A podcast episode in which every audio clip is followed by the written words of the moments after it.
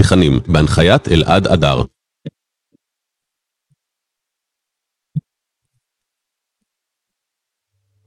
טוב, בוקר טוב לדגנית ורד, מה שלומך? מצוין, בוקר טוב. כיף שאנחנו מארחים אותך איתנו פה בשידור היום. אני הוזהרתי לפני השידור שאני הולך להיות מאוד מודאג אחרי השידור על המצב שלנו בעולם ובכלל, ואני אשמח אם תוכלי ככה להציג את עצמך בכמה מילים. מי שלא עוקב, אנחנו בלהקשיב למצליחנים, כל שבוע מביאים לכם את הדמויות ואת האנשים המעניינים שיש בארץ ובכלכלה הישראלית. אז דגנית ורד, הבמה שלך. תודה רבה. תודה רבה שהזמנת אותי לפה. בשמחה. טיפה על הרקע מאיפה הגעתי. אני ילידת ירושלים, אחת מארבעה ילדים, מספר שתיים ברביעייה הזו. ובעצם החיים שלי התחילו בשכונת קטמון בירושלים. זאת אומרת, לא מהסוציו-אקונומי הגבוה, אלא הצורך לבנות את מה שאתה בעולם בכוחות עצמך. קראתי שאת דור 20, זה נכון שזה שגיאת כתיב? לא, לא, אין שגיאה. משפחת ארמוזה. משפחת ארמוזה, דור 20 בירושלים מצד אימא שלי. דור שלישי, האמת כמעט שני בישראל מצד אבא שלי, עלו ברגל מפרס. אז יש סיפור משפחתי מאוד מעניין מאחורה. כמה זמן לקח להגיע ברגל? אני לא יודעת, אבל אשתו הראשונה של סבא שלי נפטרה בדרך, והם היו משפחה מאוד דתית. הם עלו מסיבות דתיות לישראל. הם הביאו את אחותה הצעירה לישראל. אבא שלי הוא הבן של האישה השנייה. אז ממש כזה, עם כל ה... הגיעו למאה שערים אגב, ושם בעצם... התיישבו שם? כן. אבא שלי יצא ממאה שערים, מה שנקרא, נשאר מסורתי, הלך בשבת לבית כנסת, זאת אומרת, אני באה מבית מסורתי. למדתי בטכניון הנדסה.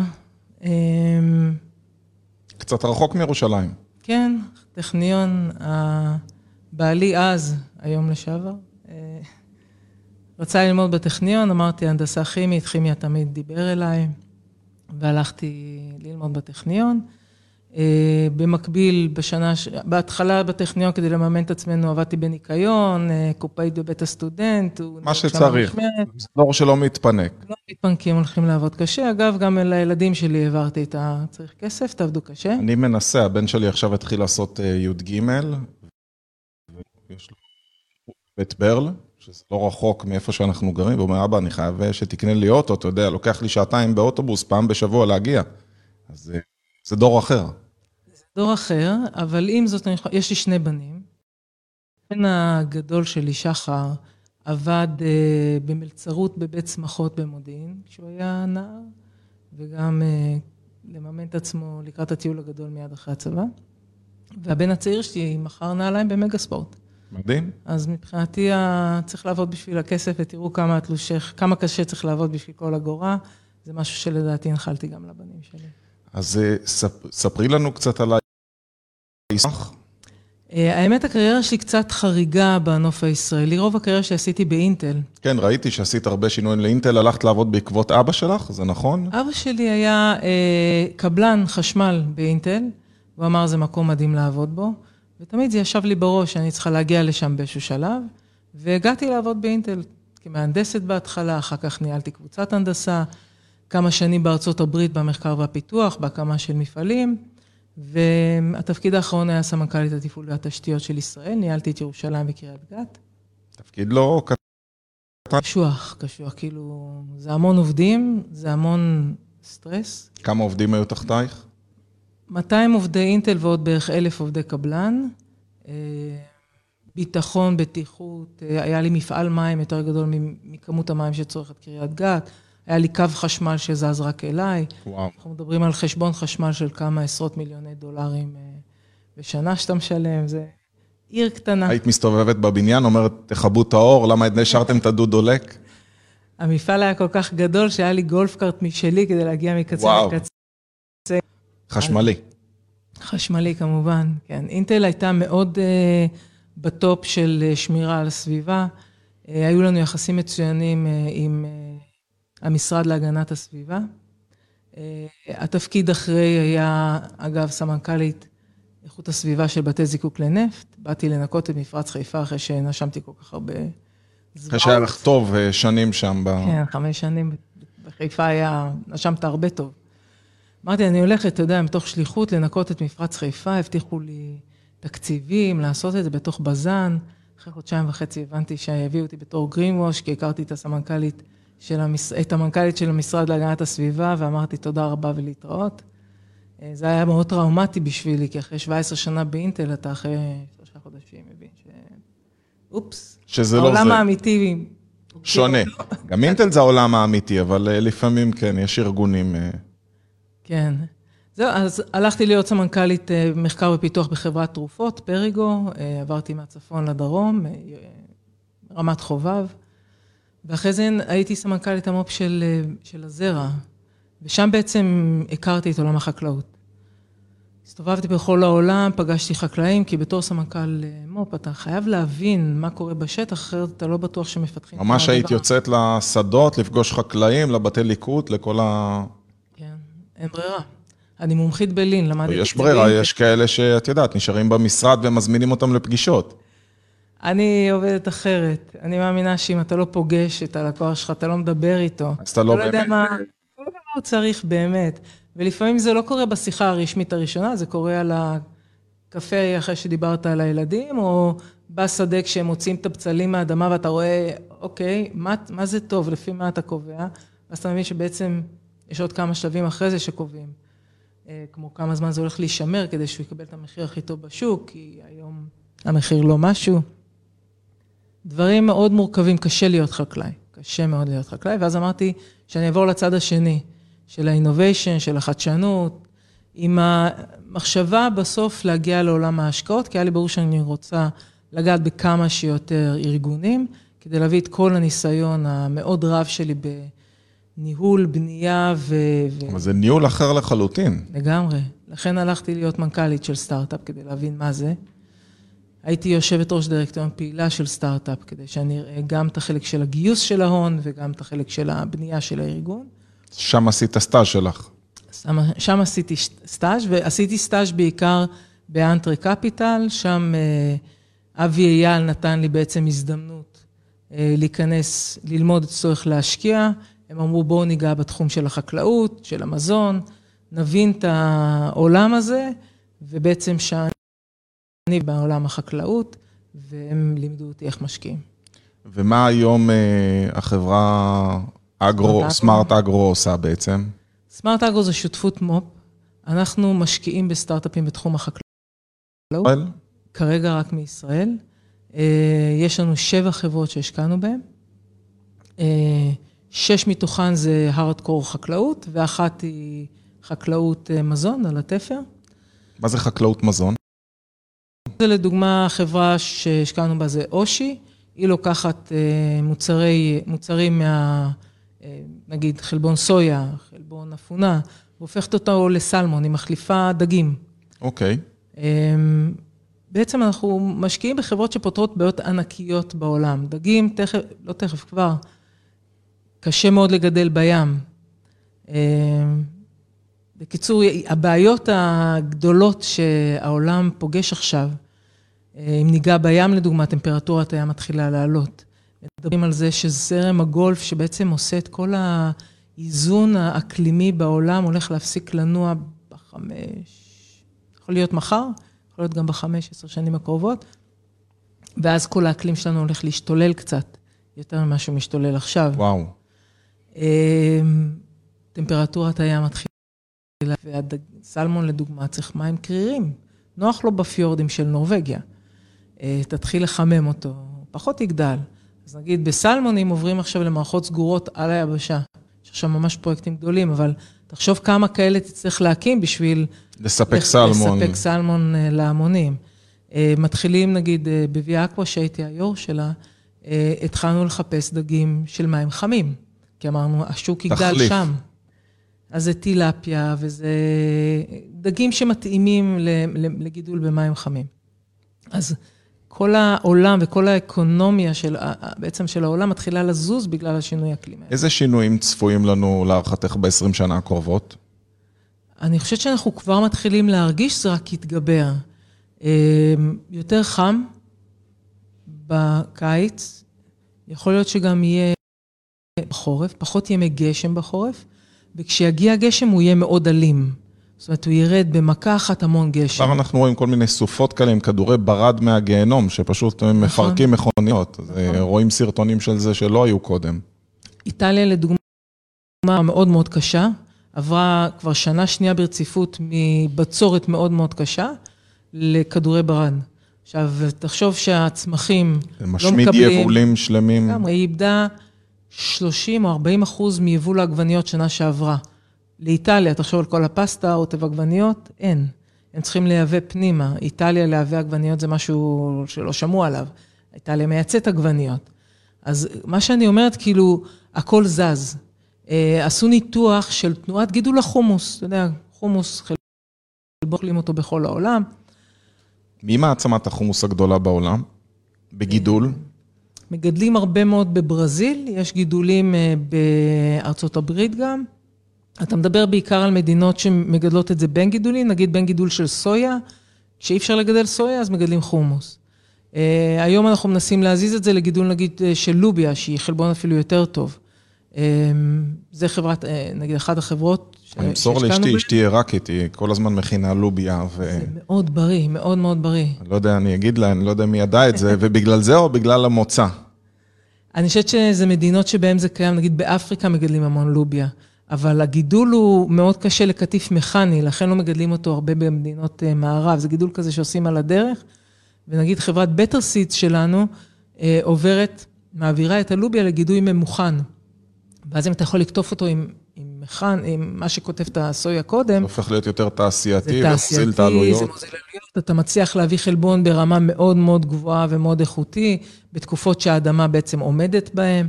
אז זה דברים, לדוגמה, פתרון בעיות גדולות שאנשים אומרים, צריך לייצר יותר. איזה עוד בעיות צפויות לנו? הבזבוז לאורך שרשרת האספקה היום הוא אדיר. נגיד בערך 30 אחוז מהמזון שמגודל לא מגיע בכלל לסופר. פשוט נזרק, נטמן. אה, המחיר לא מתאים, אז אה, לא קוטפים, אין עובדים לקטוף, כל מיני דברים כאלה שפוגעים בך קשות וזה לא מגיע. אז... זה אה, בגלל בעיה של ניהול של החקלאי שאין לו מספיק הבנה וידע, או בגלל שוק שהוא מונופוליסטי? לא, זה בגלל חוסר אה, ניהול בעיקר.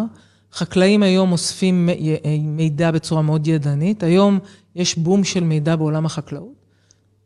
והחברות, חלק מהחברות גם שאנחנו השקענו בהן, הן לוקחות את המידע הזה ומאבדות אותו לפעולות שהחקלאי יכול לעשות כדי להעלות את היבול או להרוויח יותר כסף מזה.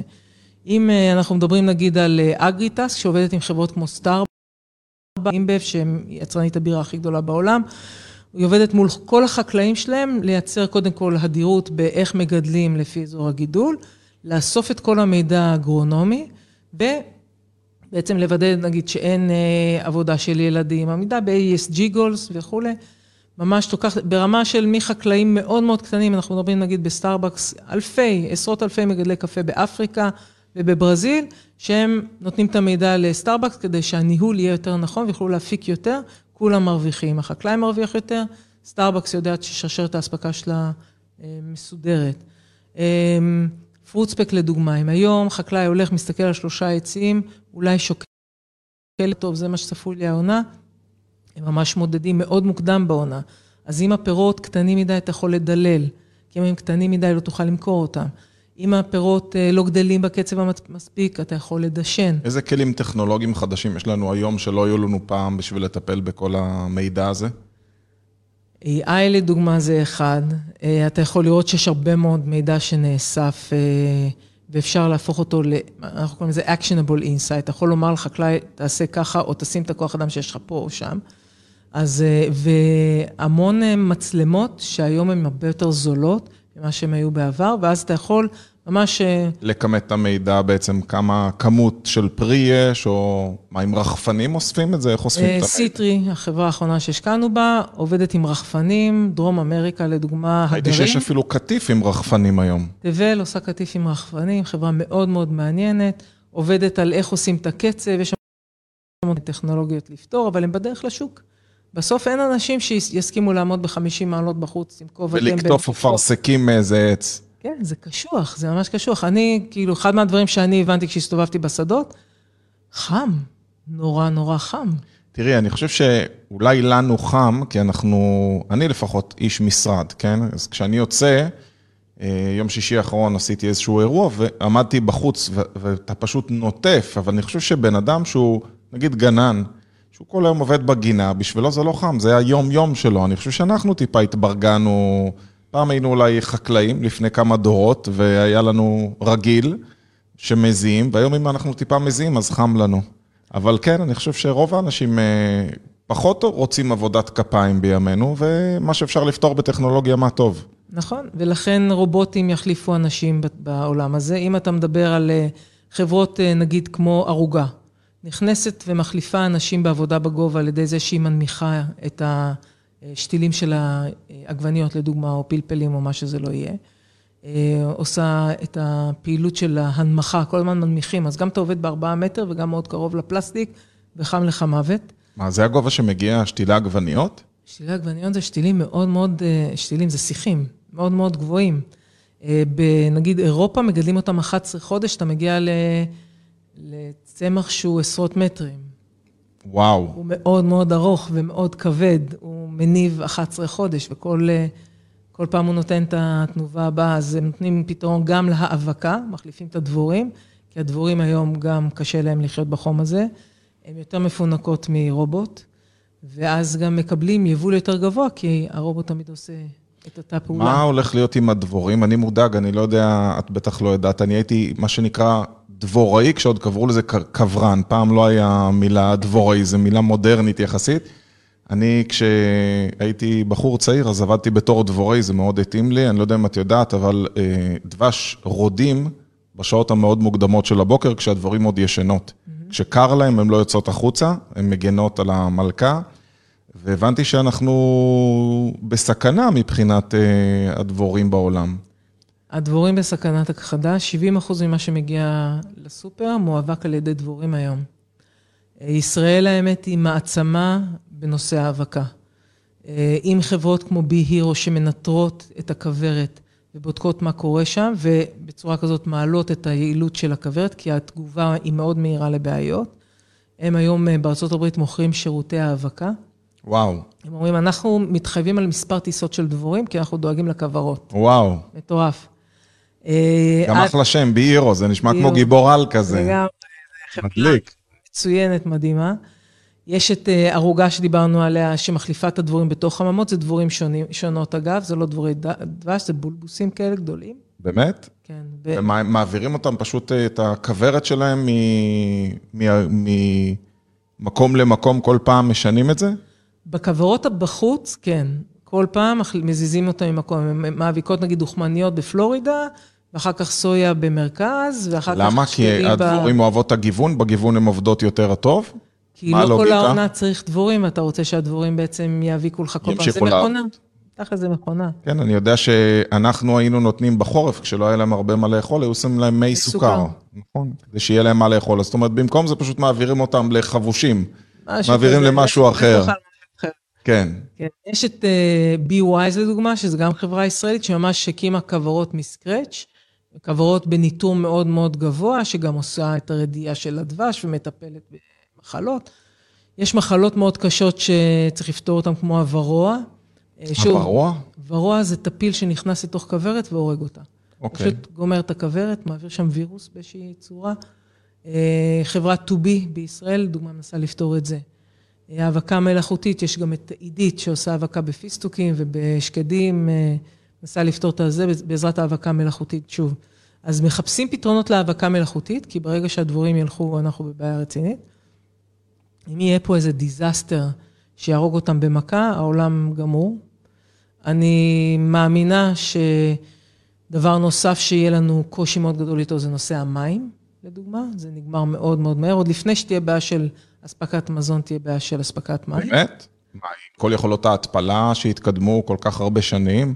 התפלה התקדמו מאוד. ישראל, אני חושבת שפעלה בצורה מאוד חכמה ושמה מתקני התפלה לאורך החוף, ובאמת אספקת המים של ישראל כרגע secured, אתה יודע, האיראנים, לא יודעת לאן, משהו, יכול להיות שזה לא יעבוד כבר, אז אני מקווה שיש מספיק מאגרים.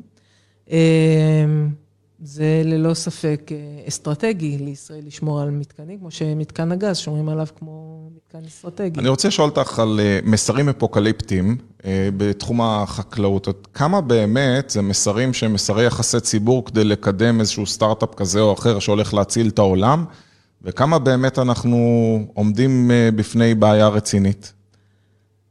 אני מאמינה שאנחנו עומדים בפני בעיה רצינית, כי אני רואה מה קורה בשטח. קליפורניה, לדוגמה, נגמרו המים, יש בצורות שם שנה אחרי שנה אחרי שנה. הם מצאו את עצמם שהם לא יכולים להשקות, אז התפוזים לדוגמה לא הגיעו לגודל מכיר בכלל, הגיעו רק, אם 90 אחוז מגיעים לגודל המכיר, הגיעו בשנה שעברה רק ארבע שאפשר למכור.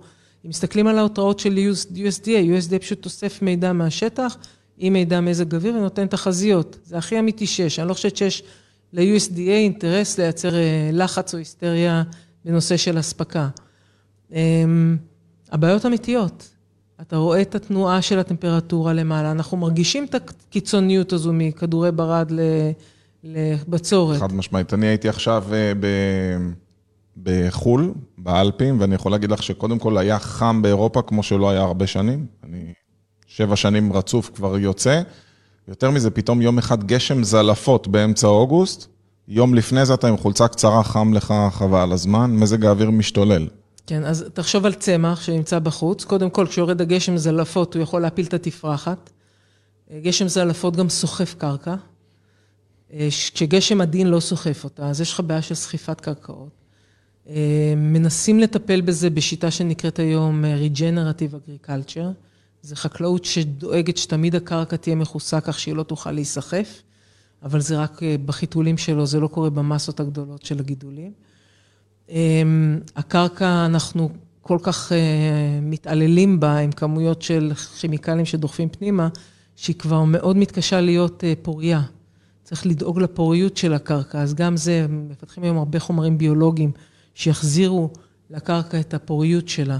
זאת אומרת, הבעיות אמיתיות, ועובדים מאוד חזק על לעשות את הטרנזישן הזה, את המעבר הזה, למשהו שהוא הרבה יותר מקיים. עכשיו, מקיים לא בשביל, אני, כמו שהבנת, בן אדם עסקי, אני לא מחבקת עצים.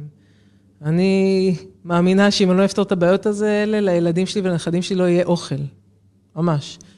ואם השקעתי בתחום של השקיה מדייקת, לדוגמה, אז זה היה כי הבנתי שאם העולם לא יעבור להשקיה מדייקת, או לפחות, זה לא חייב להיות צינורות של, זה חייב להיות שיגידו לחקלאי בכמה להשקות, כי או שחקלאי משקיע יותר מדי, ואז הוא גורם לשורשים שלו להירקב, או שהוא משקיע מעט מדי והם צמאים, אתה יודע, צריך לדעת כמה להשקות. כמו התפוזים בקליפורניה. כן, סופלנט, לדוגמה, פותר את הבעיה הזו, כבר מוכרים בכל העולם. איך אתם בוחרים באיזה סטארט-אפ להשקיע? מה המדדים שלכם?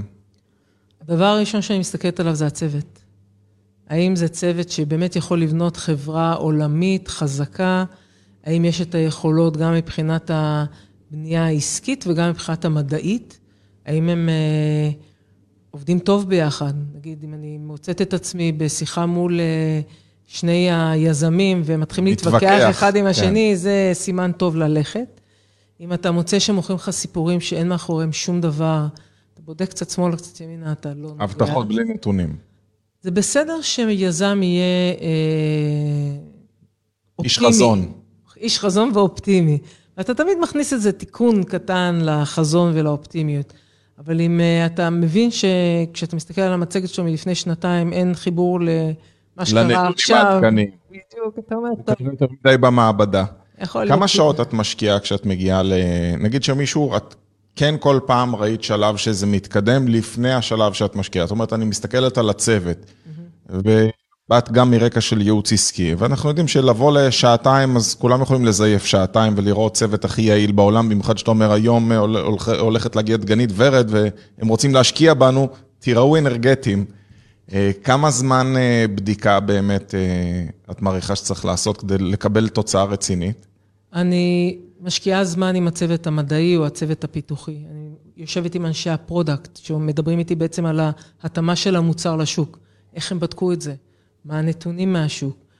אני משקיעה היום בשלב שכבר יש מכירות, אז אני רוצה לדבר גם עם לקוחות, להבין מה... אתם לוקחים רואים. רק עסקים שיש מכירות כבר? היום כן. אני רוצה לראות שיש באמת את ה... היתכנות עסקית. היתכנות עסקית, אה, אני רוצה לראות את האקזיט יותר קרוב מאשר עוד עשר שנים. אז בגדול, החשיבה שלי באופן קבוע היא איך הדבר הזה גדל להיות עסק ענק.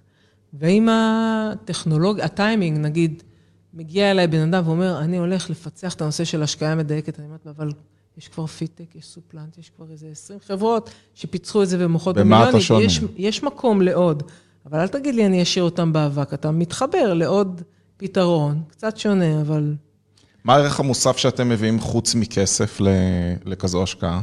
הניסיון שלי זה הרבה. אני גם בלזהות מנהלים, גם ביכולת אה, לעזור לצוות לחשוב ביחד.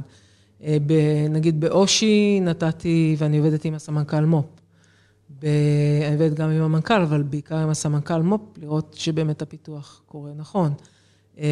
אם אה, לדוגמה SupPlant, אנחנו חושבים על מה ה exit strategy, איך זה נכון ללכת הלאה לשלב הבא. חברות שמחפשות את הלקוחות נוספים, יש לי network של הרבה מאוד corporate VC, זאת אומרת, קרנות של אה, חברות עולמיות, כשמחפשים כסף. יש לי network אדיר של קרנות שיודעות שאם SmartAgro מושקעת בחברה... מה רמת המעורבות. שלך בניהול השוטף? אני- אני מאמינה שאם אני צריכה להיות מעורבת בכל יום בחברה, אז לא בחרתי טוב את הצוות. אבל להתייעץ איתם, כאילו, שיראו בי בתור מישהו שמייעץ, את יודעת, אתה יודע, נפגשים לקפה פעם בשבוע, שבועיים, לזום פעם ב... יש פגישות קבועות? יש פגישות קבועות, בטח. מה, על איזה, תני דוגמה על איזה דוחות או איזה נתונים לפי, שלפיהם את בודקת באמת אם החברה מתקדמת בקצב הנכון. אני רוצה לראות על המכירות, איך הם מנהלים את ה pipeline, זאת אומרת, מ lead ועד אה, סגרתי עסקה, מה התהליך. אחרי זה customer success, איך אתה תומך בלקוחות שלך אחר כך. כי זה שחתמת חוזה לא אומר שהוא יישאר איתך לפעם הבאה.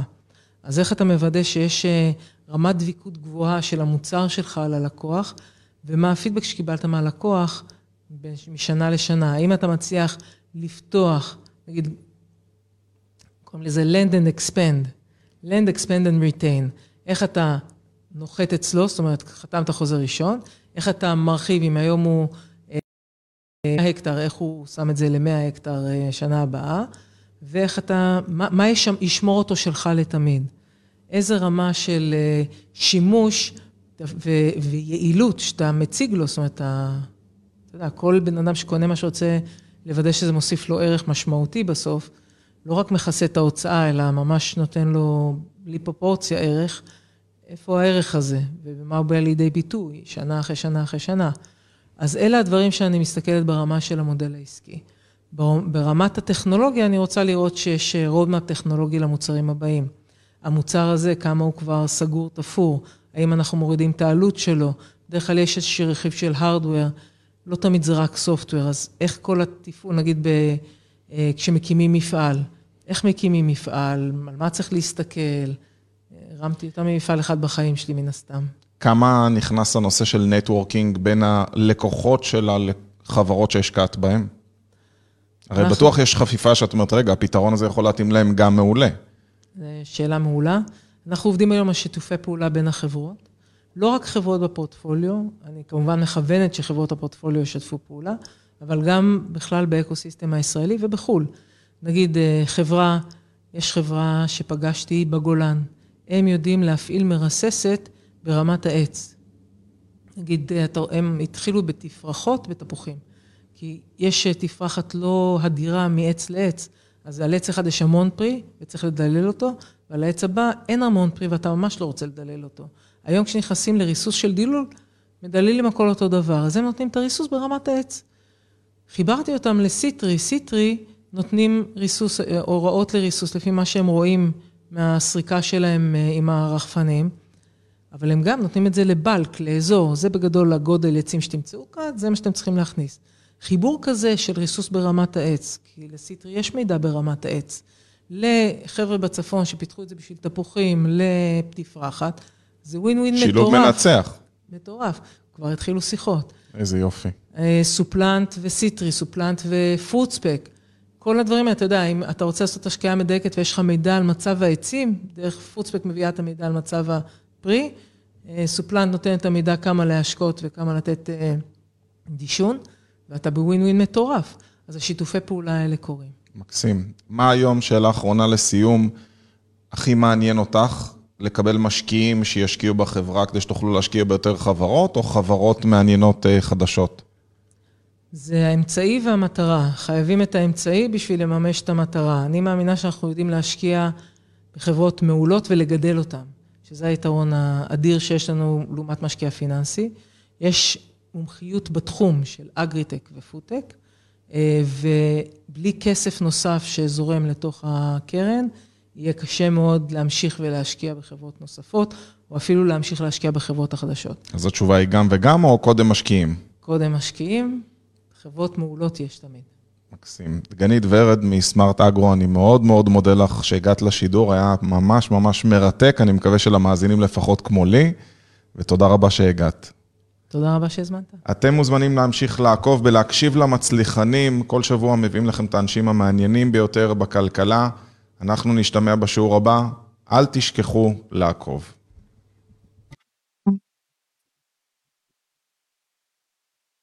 אתם מאזינים לפודקאסט להקשיב למצליחנים, בהנחיית אלעד אדר.